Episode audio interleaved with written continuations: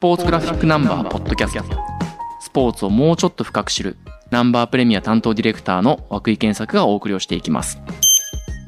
今回は発売中のナンバー1081号男子バレーワールドカップパリ五輪予選。僕たちが強い理由についてお話をしていきます。今日の相手は担当デスクの稲田さんです。よろしくお願いします。よろしくお願いします今回、表紙はですね、男子バレー日本代表のエース、石川祐希選手と高橋藍選手のお二人なんですけれども、この二人で表紙に行くというのは結構当初から決まっていたことでしたか？いや、非常に悩んだところなんですけれども、はい、やはりもうこのチームはキャプテンであり、もう絶対的なエースである石川選手がまあ率いているチームであるので、はい、でまあ、石川選手を1人というパターンも考えて、それでも作ってみたんですけれども、はい、高橋藍選手は高橋選手、東南アジア等でも人気というのは今回、記事でも一本触れられていますけれども、ね。やっぱりその人気っていうのは取材をしてでも実感しましたか、うん、いやそうですね、実際に沖縄の合宿初日に行った時に、まあ、ベタな言い方ですまあ、本当に、まあ、イケメンですよね、彼はね、非常に。あ実際会ってみても、うん、会ってみても、爽やかだし、イケメンだし、とにかくまあ明るいオーラで。溢れているような男で、はい、これはちょっと彼も表紙にということはやっぱり選びたいなと、まあ、最終的にはね、まあ、編集部内で語ったんですが、やっぱりバレーをよくご存知の方はやっぱり石川ピンがいいんじゃないかっていうこともあるけれども私自身もその、ね、バレーボール今回まあナンバー、まあ、1980年に創刊しても戦後以上なんですけど初めて男子バレーをやるというところで、うん、まあ、この2人にかけたいという思いがあったなるほどというところはある。あとは、ちょっとまあここだけの話なんですけれども、はい、あのまあ、高橋蘭選手に取材の時に挨拶に、ね、してよろしくお願いしますと、はい、そしたら高橋さん蘭選手、真っ先にこうですねあのいや表紙は誰になるんですかと。ご本人が、えー、で、まあ、ちょっといや、それはちょっとこれからいろいろ考えさせていただきますのでと。お茶を濁した。みたいな、はい、まあ、お茶を濁すざるを得ないんですけれどもそんなのがですね。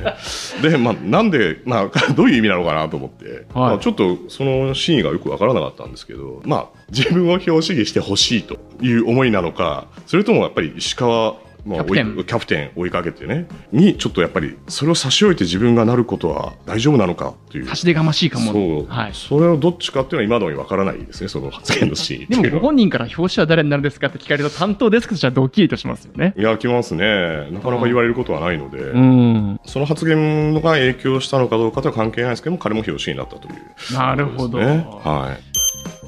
先ほどの話ありましたように、実際取材で会ってみて撮影に立ち会って、やっぱその高橋選手のオーラみたいなものを稲田さん自身が感じたということですね。そうですね。あの、ちょっとライターさんとかバレエ関係者も言うんですけど、まあ彼はもうポジティブ、まあポジティブモンスターというようなふうに表現する人もいるぐらいに、高橋ランガー。そうですね。はい、まあちょっと記事読んでいただければわかると思うんですけれども、彼ってまあ他の人にできることは自分もできるはずだっていうような信念っていうものを持っていて、実際にその通り、彼は今まであの歩んできたと、うん、その巡り合わせも良かったっていうのはあるんですよね、その2つ年上のお兄さんが先にバレエをしてでお兄さんはすごくもう中学から高校からっていうのも輝かしいまあ経歴を持っていた代表にもなると、はい、でその上で、まあ、お兄さんまあ、東彼は東山高校の3年生の時に一気にブレイクする、それまではもう背も伸びなくて、だから1年生の時は彼はまだリベロをやってたんですよね。ちょっと今の姿から想像できないですよね。10センチ以上伸びたんですよね、はい、高校。で3年生の時キャプテンで東山高校初めて春高バレー制覇優勝に導いたとキャプテンとしてでそこでもう一気に注目を浴びてもあとはもうどこですかシンデレラストーリーというようなことになった、でその代表に行ったら今度はあの石川祐希というですねもう目標とする大エースがいたということで、はい、常にこうそれをもう彼の目の前にはいい目標があったと。でそれを自分であの目指して鍛錬してといったというところで、まあ、なんていうかポジティブな形でなんかマインドでやってきたという感じでしょうか。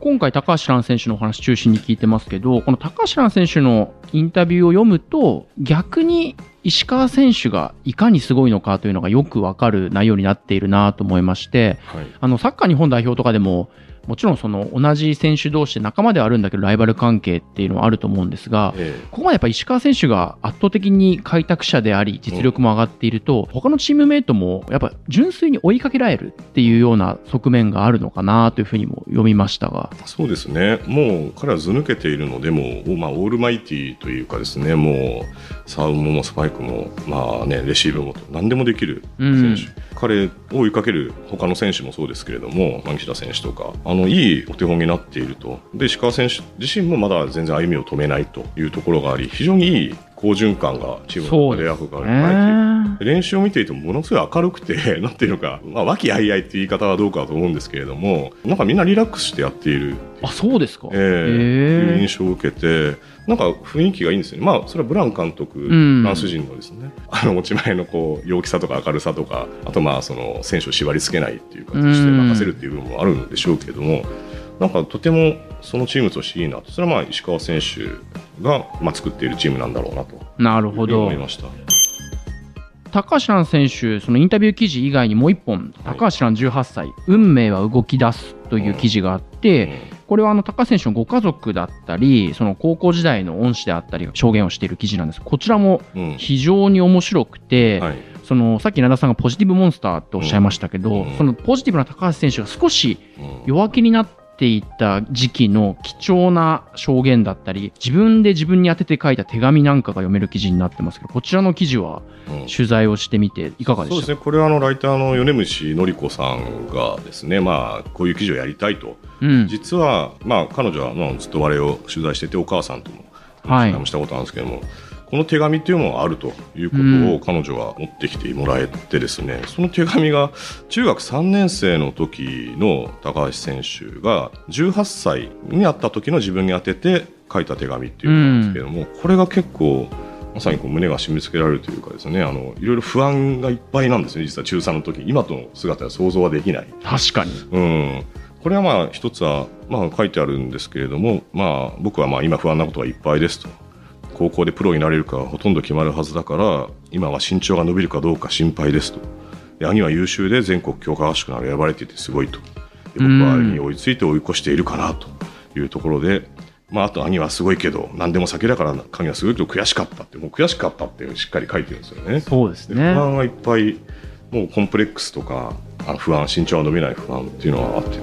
でこれをまあいかに彼女は乗り越えてきたのか。であとその周囲のお兄さん、うん、お母さんはどう見守ってきたのかと。いうことが分かる。彼の成長物語というのはここはあの結構読み応えがある記事そうですよね、これ、ご家族から貴重なあの幼少期の写真なんかもご提供いただいて、ね、めちゃくちゃ可愛いんですよね、このね、あの可愛いですまあ、2歳とか1歳、2歳、2歳ぐらいですかね、これは。えー、やっぱりなんかイケメンになる素地みたいなのが見えます、ね、えー、まあそういうことですよね。いや、でもこの記事、今おっしゃったように、米光さんとお母さんまともの信頼関係もあったからこそ成立している記事だとも思いますし、うんはい、ナンバーだけで読める記事になっていると思いますので、ぜひご覧になってみてください。はい、はい、では、ここまで高橋蘭選手について、えっ、ー、と、お話を伺ってきました。ありがとうございます。